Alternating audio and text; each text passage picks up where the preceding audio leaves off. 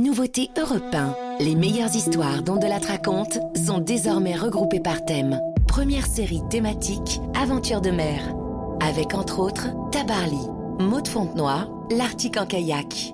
Abonnez-vous sur vos flux habituels et europe1.fr. Europe 1. Ondelate raconte.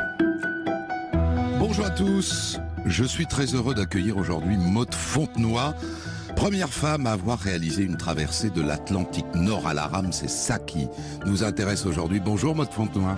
Bonjour, c'est un grand honneur d'être sur votre plateau. On va rajeunir de 15 ans. C'est une autre vertu de ce qui va se passer maintenant puisque cette affaire remonte à 2003. Euh, c'est cette aventure que je vais euh, raconter en m'appuyant sur le livre que vous aviez écrit juste après euh, chez Robert Laffont, Atlantique face Nord. Sachant que deux ans plus tard, évidemment, vous avez réalisé la traversée du Pacifique Sud, toujours à la rame, et trois ans plus tard, un tour du monde à la voile contre les vents, mais ce sont d'autres histoires que je raconterai peut-être un de ces quatre. je précise par ailleurs que vous êtes maintenant une femme politique de droite, vice-présidente de la région Provence-Alpes-Côte d'Azur. Mais ça, ça ne nous intéresse pas du tout aujourd'hui. Ça va vous reposer. Euh, et puis je signale euh, la sortie aux éditions First de votre dernier livre, Vivre vraiment, qui est un livre de développement personnel. On en dira peut-être un, un, mot tout à l'heure parce qu'au fond, ce, cette méthode de développement personnel, c'est de toutes ces aventures que vous la tirez. C'est parti Absolument. Voici euh, votre traversée de l'Atlantique Nord à la voile. C'est une histoire que j'ai écrite avec Quentin Mouchel. Réalisation Céline Lebras.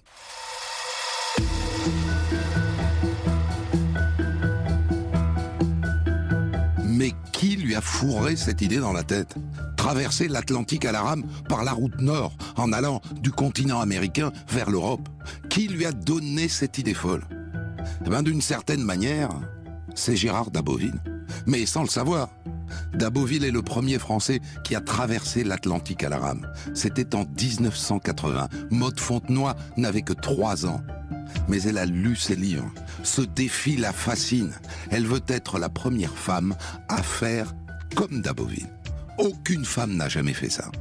Daboville était parti de Cap Cod aux États-Unis. Il avait mis 71 jours et 23 heures pour rallier Brest à la rame. Elle, elle partira de Saint-Pierre-et-Miquelon, au sud de Terre-Neuve, et elle ramera en direction de la Bretagne.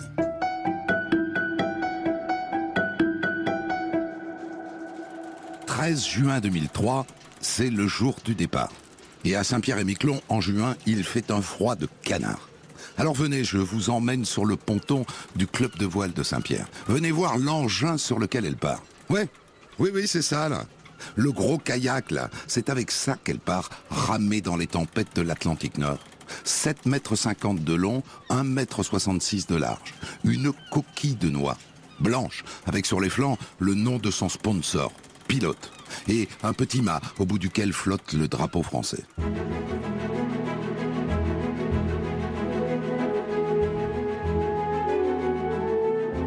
Alors qu'est-ce que je peux vous dire sur elle? Avant qu'elle ne vienne s'asseoir sur son siège coulissant et qu'elle donne les premiers coups de rame et qu'elle s'éloigne du quai. Mode à 25 ans. Quelque chose d'encore juvénile dans le visage.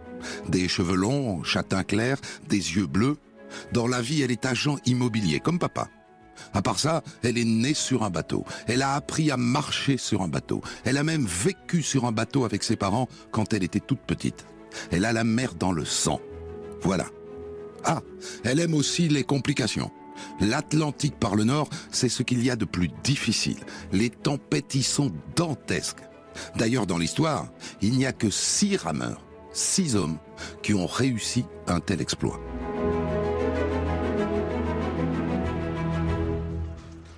Bon ben, quand faut y aller, faut y aller.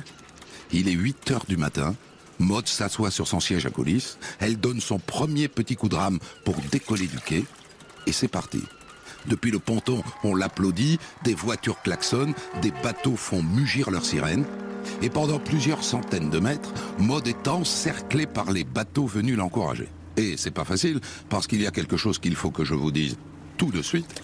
Elle rame avec l'avenir dans le dos, comme en aviron.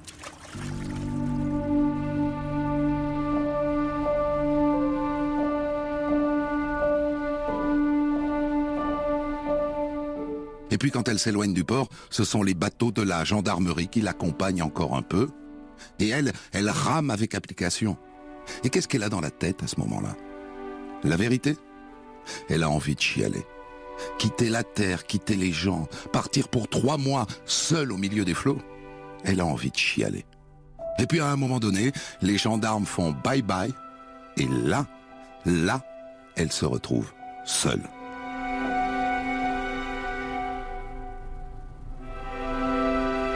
Et pas question de traîner, il faut s'éloigner au plus vite des côtes de Terre-Neuve. En cas de tempête, elle risquerait d'aller s'y fracasser. Alors elle rame, elle rame pendant des heures et des heures, elle ne dort presque pas.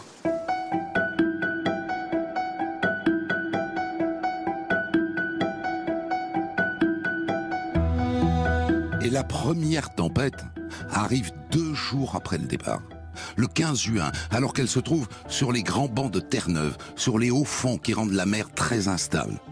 Le vent se lève d'un coup et la mer se déchaîne.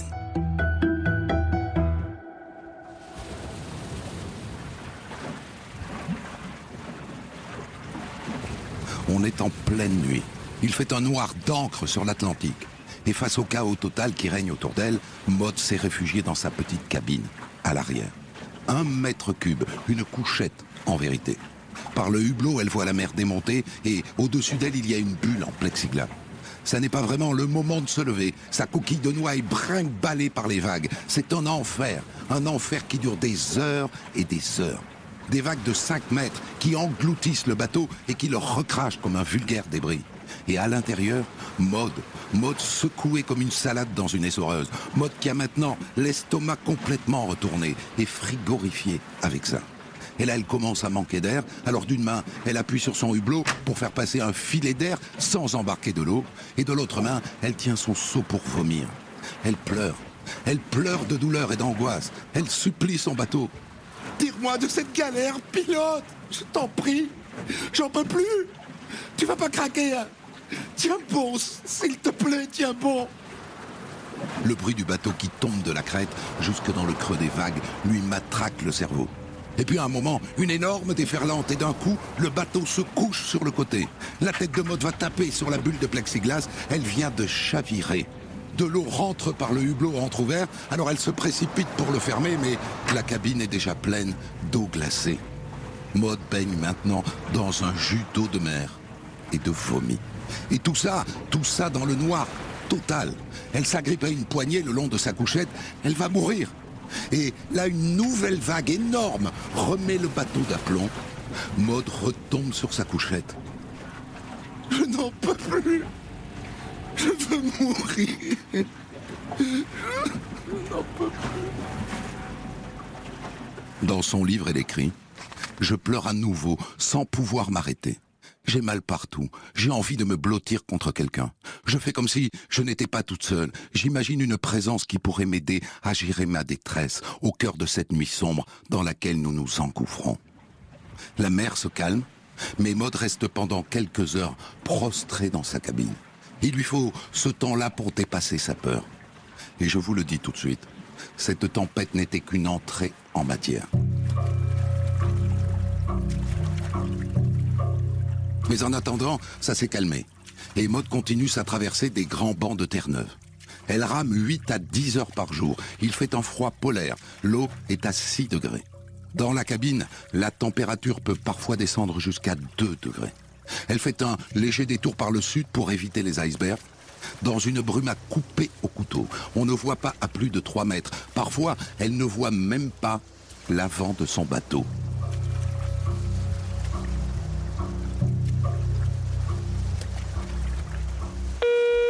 Pour la sécurité et aussi pour le moral, Mode a embarqué un Iridium, un gros téléphone portable qui se connecte par satellite. Ça lui permet d'appeler tous les jours son météorologue et quelques journalistes, et aussi et surtout sa maman, toujours inquiète. Tu manges comme il faut?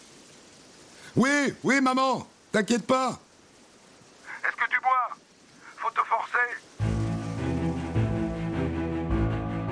Sur cette question de l'eau, Maud élude. Parce que la vérité, c'est qu'avec cette fichue brume, les panneaux solaires ont du mal à charger les batteries. Et donc, elle ne peut pas faire fonctionner son désalinisateur. Il ne lui reste plus beaucoup d'eau douce, alors elle économise au maximum. Elle boit très peu, elle mange très peu, puisqu'il lui faut de l'eau pour hydrater sa nourriture en poudre. Parfois, son radar se met à biper. Et ça, ça veut dire qu'il y a des bateaux à proximité. Là, c'est un chalutier canadien qui s'approche. Elle voit l'équipage en ciré jaune sur le pont. Et il la voit aussi, et il s'approche éberlué. Mais qu'est-ce qui vous est arrivé? Vous avez besoin d'aide? No problème Ne vous inquiétez pas Les pêcheurs n'en reviennent pas. Une femme qui rame seule dans l'Atlantique Nord, sur une coquille de noix. Alors ils insistent. Do you need help?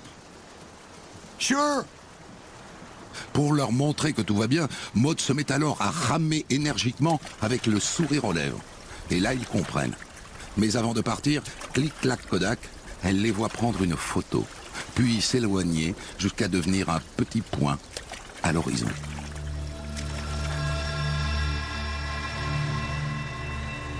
Une autre fois, son radar se met à biper. Et le bip s'accélère. Un bateau doit être tout près. Mais pourquoi lui ne l'a pas vu? Il a un radar lui aussi. Elle est tellement près qu'elle sent ses gaz d'échappement. Mais dans la brume, elle ne le voit pas. Où est-ce qu'il est, ce fichu bateau? Mais maintenant, elle l'entend. Elle a l'impression qu'il lui fonce dessus. Ses jambes flageolent, elle a le souffle coupé et puis, et puis elle l'entend qui s'éloigne. Elle ne saura jamais à quoi ressemblait ce bateau. Mais il l'a frôlé. Ouf. Parce que c'est sa plus grosse angoisse. Se faire couper en deux par un cargo qui ne l'aurait pas vu.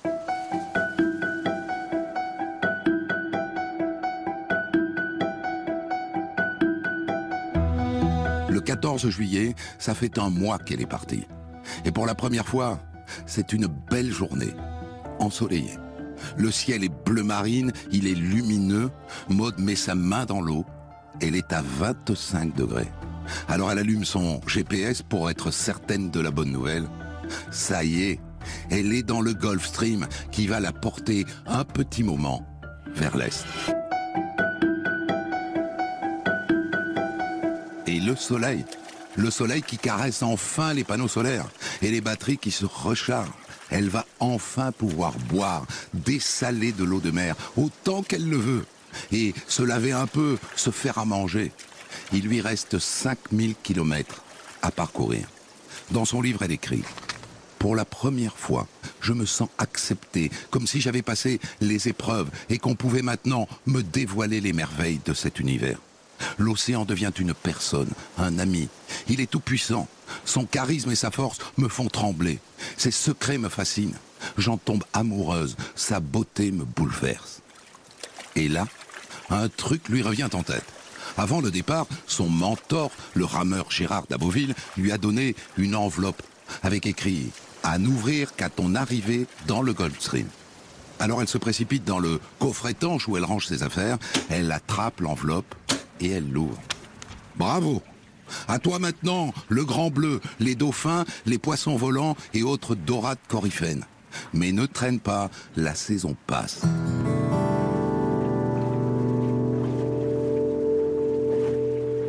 Deux jours après, au petit matin, Maud est en train de roupiller dans sa cabine.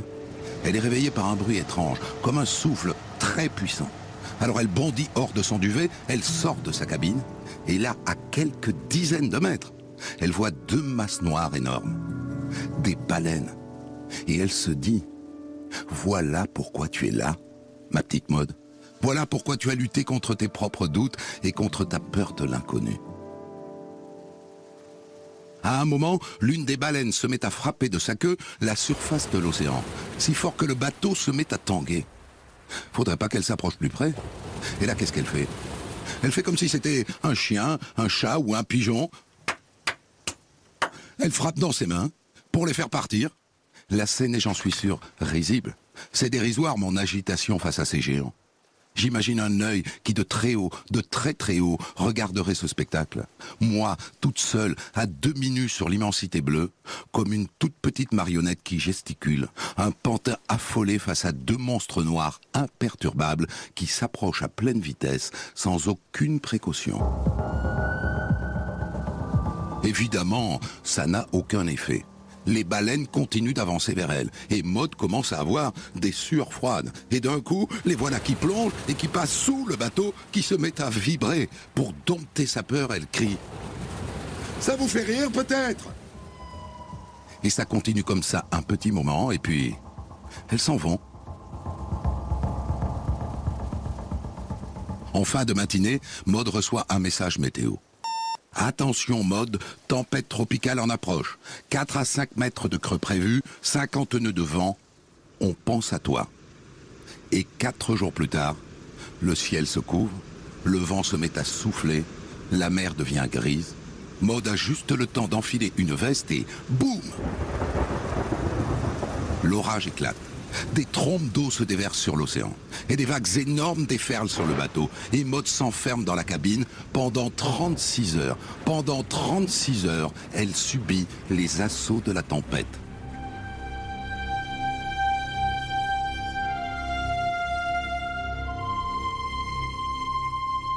Deux semaines plus tard, le 5 août, Maud est à mi-parcours.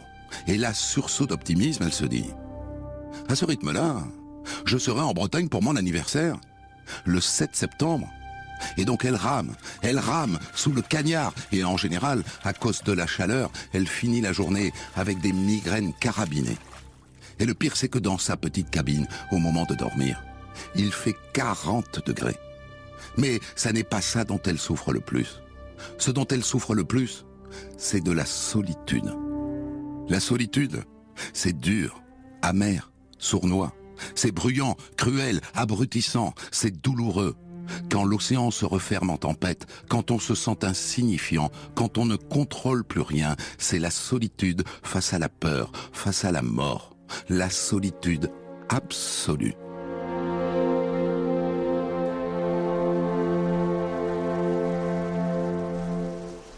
Et nous voilà fin août. Si tout va bien, il ne lui reste plus que dix jours de mer. Si tout va bien.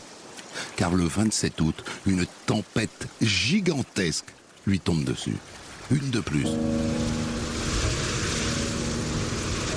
Mais celle-là, celle-là surpasse toutes les autres. Elle se retrouve à nouveau dans les vagues, ballottée comme un bouchon, dans sa cabine, tout est cassé, tout a volé en éclats. Et elle, elle est à bout, et elle se met à faire une sorte de crise de folie. Elle se griffe les bras, elle se griffe le visage. La tempête lui a fait perdre la tête.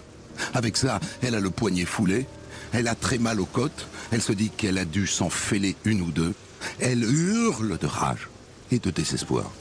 36 heures de calvaire.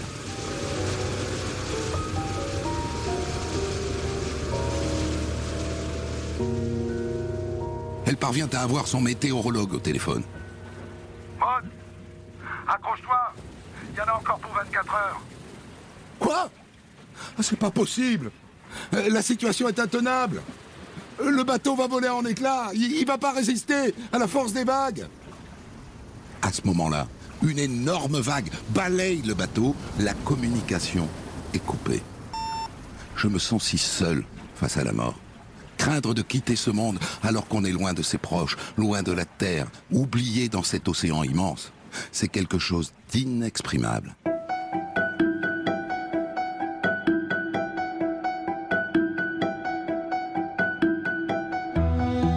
Pendant cette interminable tempête, Maud a chaviré presque 20 fois. Le siège à coulisses a été arraché, alors elle doit en bricoler un nouveau, mais surtout, la tempête l'a détournée de sa trajectoire. Elle ne pourra pas aller jusqu'en Bretagne. À partir de maintenant, elle vise l'Espagne. Europe 1, on de la raconte. Début septembre, ça fait deux mois et demi que Maud est partie. Trois tempêtes et une vingtaine de chavirages. Et là, nouvelle galère. Le désalinisateur est tombé en panne. Il y en avait un autre de secours, elle l'a installé, mais lui aussi vient de lâcher. Elle se retrouve en rade d'eau douce. Il lui reste quelques litres pour hydrater sa nourriture en poudre, mais rien de plus. Mais pour boire, elle doit trouver une autre solution. Et là, il n'y a pas 36 manières. Elle peut boire de l'eau de mer ou boire son urine. Alors elle alterne un coup de l'eau de mer, un coup du pipi, tout en guettant le ciel en espérant la pluie. Mais rien.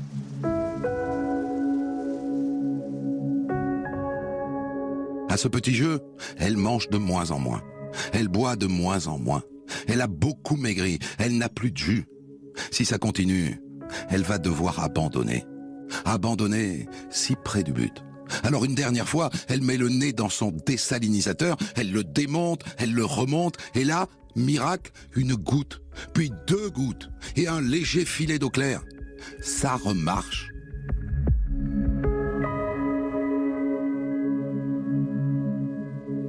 Mi-septembre, le navigateur Roland Jourdain vient à sa rencontre sur son voilier. C'est la première fois qu'elle voit un visage humain de près depuis son départ. Elle sourit de toutes ses dents. Ça a l'air d'aller Ouais, ça va Allez, courage Encore quelques jours et c'est fini Jourdain lui fait passer un bidon d'eau fraîche, au cas où la machine tomberait encore en panne. C'est pas de refus. La vie à bord du pilote est devenue très spartiate. Maud commence à manquer de nourriture. Les températures sont en chute. Elle a de nouveau froid, elle dort mal et sa cabine est complètement trempée par les tempêtes. Et voilà que des vents contraires s'y mettent, des vents d'est. L'effet est immédiat. Elle rame, elle recule. Et puis fin septembre, soudain, elle sent l'air de la terre. Et d'ailleurs, elle retrouve un petit oiseau hagard sur le bateau. C'est un signe qui ne trompe pas. Et un peu plus tard, elle aperçoit des papillons. Elle est proche du but. Et là tombe une mauvaise nouvelle. Maud, une grosse tempête se dirige vers toi. On prévoit 8 à 10 mètres de creux et des rafales de 50 à 60 nœuds. Mais le passage du front devrait prendre une douzaine d'heures, un grand max. Décidément, rien ne lui sera épargné. Elle se console en se disant, c'est la dernière, après c'est fini. Le lendemain, son téléphone satellite sonne à nouveau. La dépression, elle passe plus au nord, t'as de la chance. Tu ne vas quasiment rien sentir. Dépêche-toi de filer. Pas la peine de le lui dire. Elle rame comme une folle pendant deux jours sans s'arrêter, sans dormir. Et plus elle avance, plus son radar se met à biper. Il y a de plus en plus de cargos. C'est le dernier danger.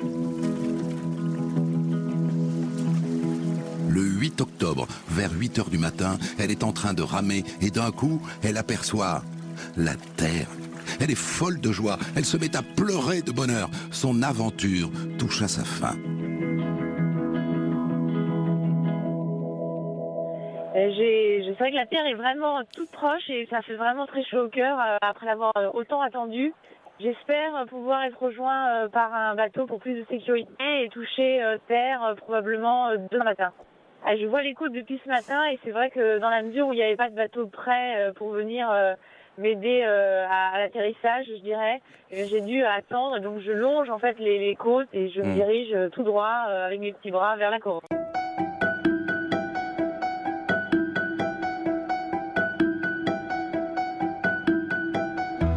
Et le lendemain, Maude Fontenoy arrive à la Corogne, au nord de l'Espagne.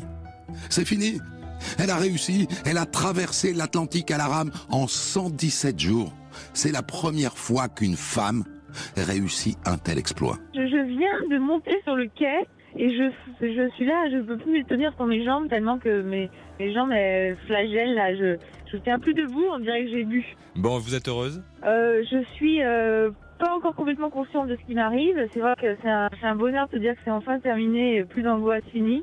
Mais c'est vrai que j'ai pas encore complètement euh, complètement redescendu. hein. J'ai encore euh, réellement euh, tous les muscles tendus, le dos tendu. J'ai encore beaucoup ramé hier. Ça fait deux jours, trois jours que j'ai pas dormi. Donc je, pense que quand je serai dans mon lit douillet, là peut-être que enfin je me détendrai. Voilà pour cette histoire. Euh, Maude Fontenoy, ça nous a rajeuni de 15 ans. Est-ce que c'est une histoire à laquelle vous pensez encore souvent? Non, c'est amusant, enfin, c'est euh, interpellant de, de- de réécouter ça, parce qu'on se dit combien de chemin parcouru après ça, et, et à la fois vous l'avez très bien, euh, très bien raconté, donc je me suis revue dans ces moments d'angoisse, dans ces moments de peur, dans... quand j'étais tellement malade, quand j'étais tellement au bout. Et, puis finalement, après, on se dit, bah finalement, on a réussi. Euh, alors que sur le moment, euh, on se dit, ça se trouve, je me suis mis à une aventure, mais plus grande que moi, et je m'en sortirai pas vivante. Ça veut dire que 15 ans après, il n'y a, a, pas comme ça des moments dans la journée où vous repensez à soit à la tempête, soit au Gulf Stream, soit à la panne du désalinisateur? Alors, j'y repense si. Euh, la, vérité, c'est que on essaye toujours de se souvenir des bons moments et puis moins des mauvais. Alors, euh, c'est pareil. Là, j'attends mon quatrième bébé. Oui, on se souvient plus de l'accouchement. On se souvient que voilà, c'est exactement. Mais euh, j'y repense euh, parfois dans les moments très durs euh, de, de, la vie parce qu'on rencontre des moments très durs et c'est vrai que là j'entends les tempêtes, les moments de, de, de douleur, de souffrance physique. J'en ai vécu bien d'autres après, mais en étant sur Terre hein, et les requins sont parfois plus féroces sur la terre ferme. Et à ce moment-là, j'ai repensé à la mer. J'ai repensé à ces promesses que j'ai faites à l'océan d'essayer de toujours être digne de cette chance qui m'avait été donnée de, de rejoindre la Terre. Je repense à, à ces moments où j'étais vraiment, vraiment, vraiment seule, où personne pouvait me tendre la main. Et donc, euh, il m'arrive, par exemple, quand je suis stressée avant euh, une conférence ou avant une grosse intervention, de regarder le ciel et d'essayer de me remémorer comme si on dézoomait une, une carte Google et de me, me revoir là petite, me dire, bon, finalement, ça va aller. C'est-à-dire qu'après ça, mais c'est toute la philosophie que vous essayez de développer maintenant, quand on a vécu cette essoreuse de la, de la tempête seule dans l'Atlantique, parce que, au fond, ce que vous avez vécu n'est identifiable à rien d'autre. Euh, les tempêtes dans un bateau si petit, c'est vraiment un bouchon sur des vagues de 5, 6, 7, 8 mètres. Hein, c'est ça? Quand on a survécu à ça, au fond, il ne peut plus y avoir pire. Disons que après, quand on fait euh, l'émission de Ruquier, ça va quoi. Oui, on a moins peur de Christine Angot, c'est ça que vous voulez dire oui, Sûrement. non, mais c'est vrai que euh, c'est une, ça demande une très grande exigence corporelle, dire de gestion de son stress, de ses émotions. Donc après, euh, quand vous avez des gens autour de vous qui disent c'est incroyable, tu, tu gardes ton calme quelle que soit la situation, mais quand tu as eu ça comme expérience de vie première, euh, de garder ton calme dans des moments de peur extrême. On vous raconte à un moment donné que j'en suis à me griffer, mais tellement j'ai peur, tellement j'ai mal, tellement je crois que je vais mourir là, que je vais être disloqué par la prochaine vague, euh, que tu es dans un mode essorage de machine à laver, enfin que tu plus rien, que tu même plus un aspect humain. Euh, naturellement qu'après, quand tu vis des choses du quotidien, tu relativises. Après, ce qui est sûr, c'est que la relation avec l'océan, c'est une relation qui est vraie, qui est franche, qui est directe. Tu sais ce qui t'attend, ça va être intuitif. Oui, et puis il y a un côté un peu très brutal, mais euh, mais il n'y a pas de sournoiserie, il n'y a pas de perversité. Et il s'avère que et beaucoup de ceux qui nous écoutent doivent y penser, ont des fois confrontés à des difficultés du quotidien qui sont souvent injustes, euh, parfois perverses, euh, inattendues, et qui sont même plus douloureuses encore à accepter. Donc on n'est pas, en fait, ce que je veux vous dire par là, c'est qu'on n'est pas un super héros quand on fait ça. On garde cet aspect et sûrement encore plus que peut-être certains très humains, euh, mais on apprend à gérer, on apprend à trouver des clés euh, pour arriver à garder son calme, euh, gérer son stress, s'endormir malgré le fait d'être dans l'angoisse ou dans la peur. Et donc, c'est les conseils que je donne dans mon livre aujourd'hui. Et il y a quelque chose que j'ai remarqué, c'est que vous pleurez au début, au moment de quitter le port de Saint-Pierre-et-Miquelon. Vous pleurez tout du long. Vous pleurez à l'arrivée. Euh, ça, c'est quelque chose, hein, parce que j'ai eu Yvan Bourgnon, par exemple, récemment, il me dit, il pleure jamais. Euh, Catherine Chabot me disait, je ne pleure jamais. Vous, vous dites, je pleure. Vous assumez ça. C'est vrai que c'est beaucoup d'émotions que de revivre cette première euh, aventure qui a sûrement forgé un peu les autres et puis un peu le reste de ma vie.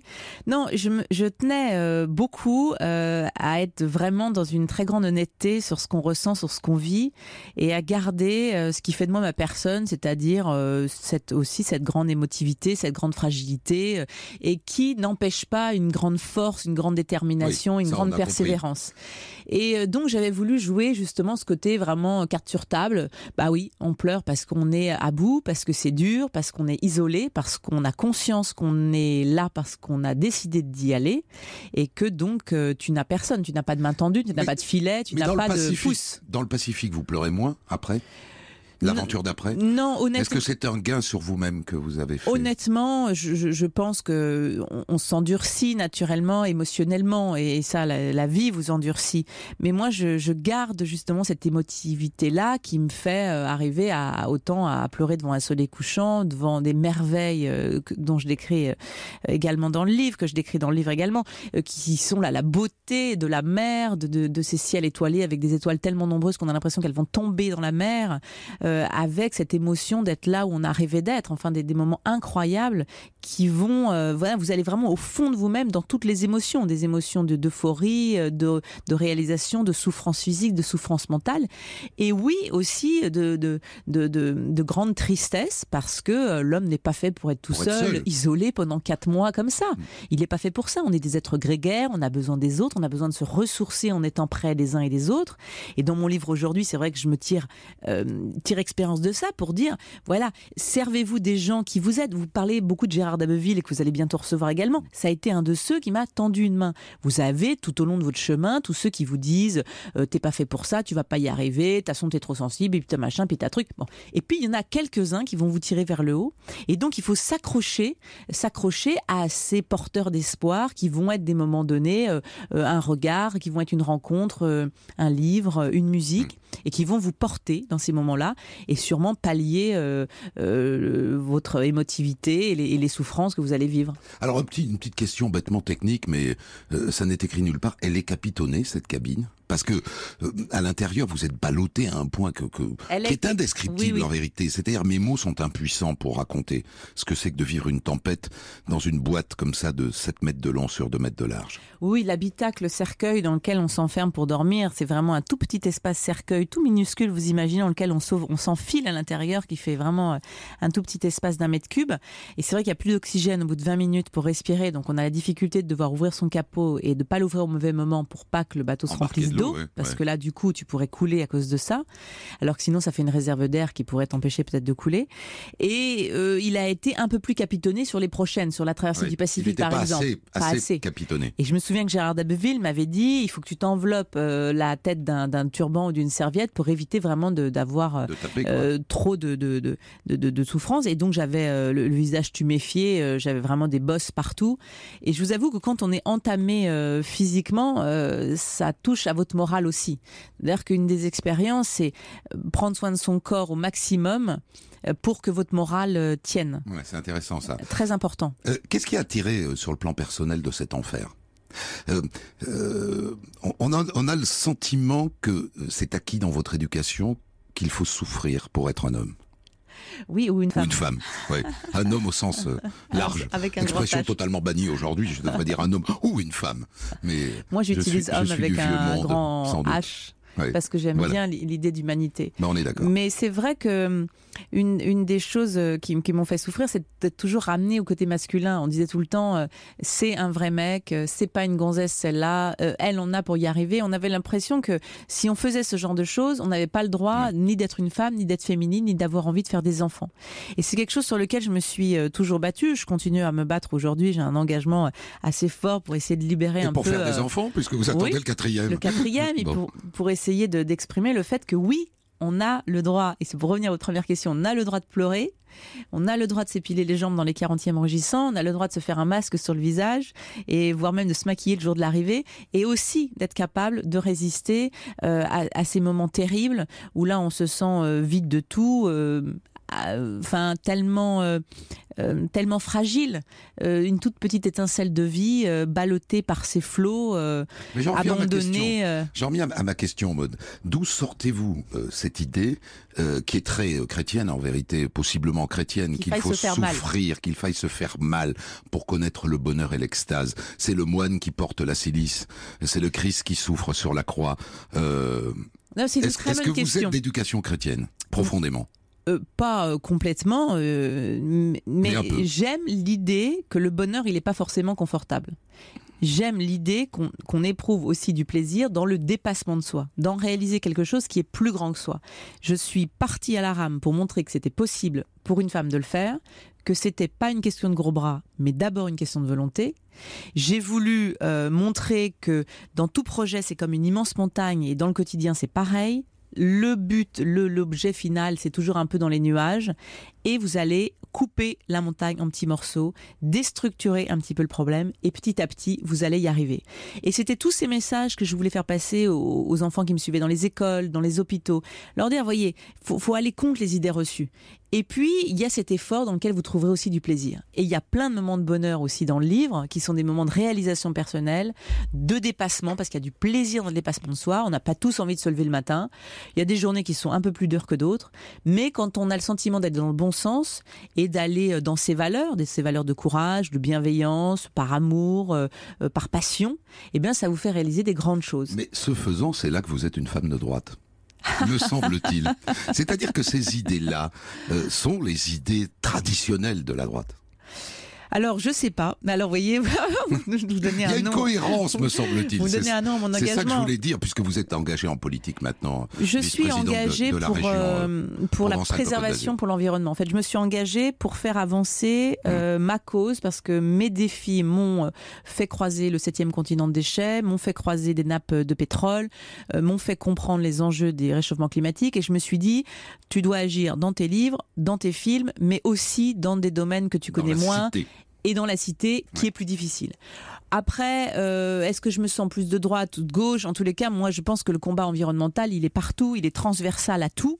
Euh, après, euh, le souci de l'excellence, je pense qu'on le partage tous. Non, non, non, non mais il y a quand même là, me semble-t-il. Enfin, on va pas s'attarder là-dessus. Vous suivez d'ailleurs toutes celles qui sont passées après vous. non, parce qu'il y en a qui sont passées par le milieu de l'Atlantique, qui qui ont fait plus de distance que vous, notamment une française. mais depuis vous, est-ce que quelqu'un a, a, une femme a, a refait le même parcours que vous? Non. Vous suivez ça? Euh, oui, moi je. Ça vous intéresse le côté record? Ah, pas du tout. Ouais, non, non. Ouais, ça m'intéressait pas trop. Je suis pas du tout ni dans la vitesse ni dans le record. J'aime bien plutôt l'accomplissement personnel. J'aimerais bien pousser mes enfants euh, à trouver leur chemin à eux, quel qu'il soit. Et je les pousse pas à faire du bateau avec moi, même si aujourd'hui, dans le cadre de ma fondation, je, fais naviguer des enfants en rémission de cancer. Enfin, j'essaie vraiment de d'amener à découvrir ce milieu marin qui a, tellement besoin d'être préservé. Vous, poussez pas vos gamins à faire du bateau alors que vos parents vous ont poussé? Bah, disons que mes parents ont fait le choix de partir en mer pendant près de, de, 15 ans et de se préoccuper de l'éducation de leurs enfants en leur faisant l'école par correspondance. Et mes parents. Vous avez passé 15 euh, ans avec vos parents. 15 hein. ans sur les Un flots. Tour du monde. Oui, voilà. Donc c'est vrai que qu'est-ce que m'ont appris mes parents? Ils m'ont appris que finalement il fallait avoir son propre projet, son propre rêve, et puis qu'il fallait pas lâcher qu'il fallait y aller. Et je pense qu'ils m'ont appris aussi une certaine autonomie, euh, puis m'adapter un peu partout. moi, euh, quand j'étais petite, euh, quel que soit l'endroit où on était, il fallait dormir par terre, on dormait par terre, enfin on était bien partout. Et je crois qu'aujourd'hui, ça reste que je suis assez souple dans l'idée d'être, de trouver des petits moments de bonheur dans des petites choses du quotidien. Et vous dormez toujours par terre, ça peut arriver. Et ça peut arriver, non mais peu importe, je suis, je suis bien partout. Vous pas le matelas mémoire de forme Il est très confortable, mais il faut pas trop s'habituer habitué aux choses du confort de l'existence. J'aurais trop peur qu'on me, le, me le reprenne un jour. J'essaye de, de, Vous parliez tout à l'heure, euh, savoir si c'est une valeur euh, humaine ou humaniste ou universelle, d'avoir cette envie de se dépasser, d'essayer de faire le meilleur de soi. Mais moi, je sais que c'est un plaisir pour moi que d'essayer d'être digne de la chance qui m'est donnée. Je me rends compte chaque jour, et probablement par mes aventures, que la vie, elle est très fragile. Je m'en suis d'autant plus rendu compte plus grande euh, aujourd'hui avec la maladie de mon petit garçon, avec la mort de ma maman, avec des, moments très durs dans, ma vie, euh, qui m'ont fait comprendre que ça vous échappe parfois. Et que la volonté n'est pas la solution à tout et que ne vient pas à bout de tout. Et que parfois vous êtes confronté à des injustices, à des duretés, à, de la perversité et auxquelles vous devez faire face. Et là, on doit chercher eh ben, la ressource au fond de soi. Et cette ressource, on l'a tous au fond de nous-mêmes. Mais on ne sait pas tous exactement comment aller la chercher. Il est vrai que des aventures à la rame comme celle de l'Atlantique Nord, bon, c'est un révélateur, c'est un accélérateur de particules. probablement. Naturellement, pendant quatre mois, tu es forcé. Hein. Et puis quand tu arrives euh, au bout, tu as compris. Quoi. Voilà. Et là, naturellement, tu as compris. Ça s'impose. Alors, dans, votre, dans, votre livre, on se tutoie, on se vous voit entre deux, bon, c'est comme ça, euh, c'est naturel. Euh, dans, votre dernier livre qui s'appelle Vivre vraiment, qui est donc cette, une méthode d'accomplissement personnel qui, qui paraît chez, chez First, vous dites ces expériences ont fait de moi une femme meilleure. Mais au fond, toutes les expériences améliorent notre vie. Est-ce que vous auriez pu euh, devenir une femme meilleure, par exemple, en, distribuant à manger aux migrants à la porte de la chapelle? Absolument. Ah non, mais moi, je, je suis pour l'accomplissement de chacun. Euh, Il n'y a pas que le physique. Ah non, pas du tout C'est-à-dire que moi, je, je, fais une recette de cuisine demain, j'essaye de prendre la recette d'Alain Ducasse euh, mmh. pour essayer qu'elle soit la meilleure possible. Euh, j'essaye de, de me dire chaque soir que j'ai bossé, que j'ai fait les choses du mieux possible. Euh, j'ai conscience de la fragilité de l'existence et j'ai peur de la mort terriblement parce que j'ai peur de l'absence de vie. Je me dis qu'un jour ça va s'arrêter et donc j'essaye de non non pas de, de faire n'importe quoi, mais j'aime tellement la vie que je veux tout risquer pour elle. Vous voyez, c'est c'est une idée de se donner à fond pour essayer d'être. Mais pas forcément dans la chose physique, parce que malgré tout, l'enseignement de ces aventures-là est très physique. Il y a un côté euh, marche ou crève, mettre un pied devant l'autre et recommencer.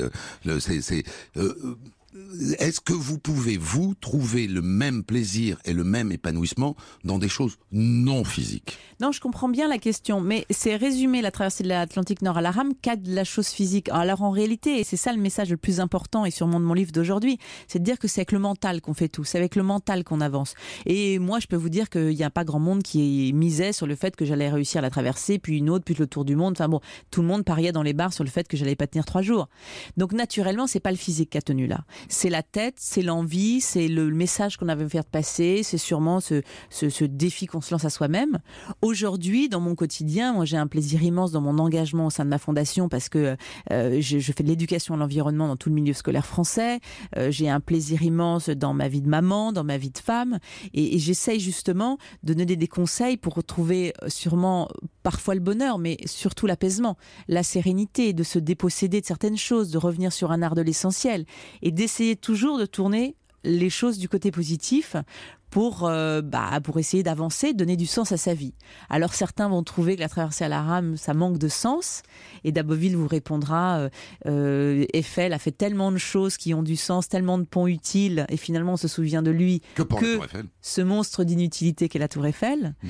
Et finalement, je crois que ce qui nous porte, c'est ce rêve. C'est ce rêve de voir plus loin, c'est ce rêve d'aller plus haut, c'est ce, euh, c'est ce tableau de visualisation dont je parle dans mon livre qui est de déstructurer qu'est-ce qu'on veut vraiment dans sa vie pro, dans sa vie perso, dans sa vie familiale, euh, pour, et, bien encore une fois, rassembler toute cette énergie dans un objectif et de se réconcilier avec cette force incroyable. le prochain objectif personnel, euh, en dehors, on enlève la fondation, qui sait ça, c'est un objectif.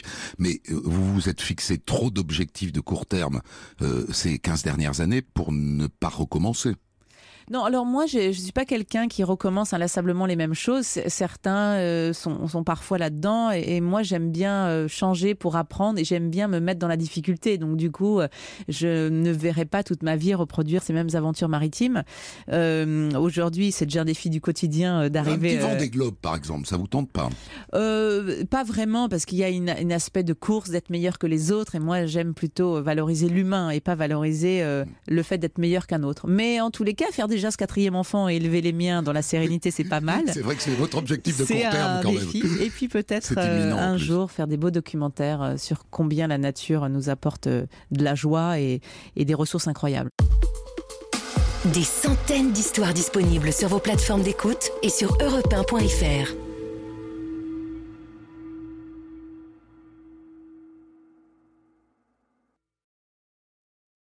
Découvrez l'histoire du jour dont de la raconte à 14h sur Europe 1 et dès 6h du matin en podcast.